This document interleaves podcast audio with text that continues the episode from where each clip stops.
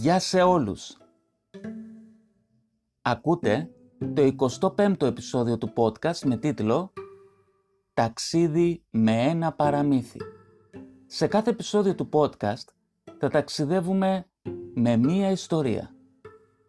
Είμαι ο Θοδωρής Σίντας, κοινωνικός λειτουργός και αφηγητής λαϊκών παραμυθιών και σας καλωσορίζω σε ένα ακόμα ταξίδι στο μαγικό κόσμο των παραμυθιών. Αρχή του παραμυθιού, καλημέρα σας ή καλησπέρα σας.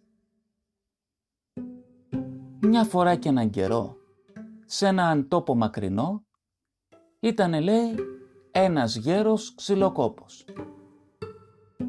Μια μέρα πήγε στο δάσος για να κόψει ξύλα.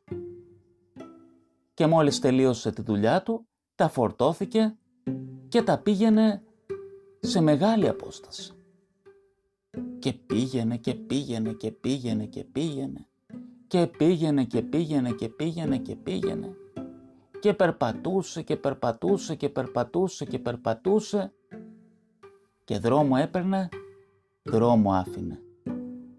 Ώσπου κάποια στιγμή κουράστηκε. Και ακούμπησε κάτω τα ξύλα και παρακαλούσε το χάρο να έρθει. Και κάποια στιγμή λέει εμφανίστηκε ο χάρος μπροστά του και το ρώτησε για ποιον λόγο τον φωνάζει. Και ο γέρος ξυλοκόπος του είπε «Για να μου σηκώσεις το φορτίο με τα ξύλα».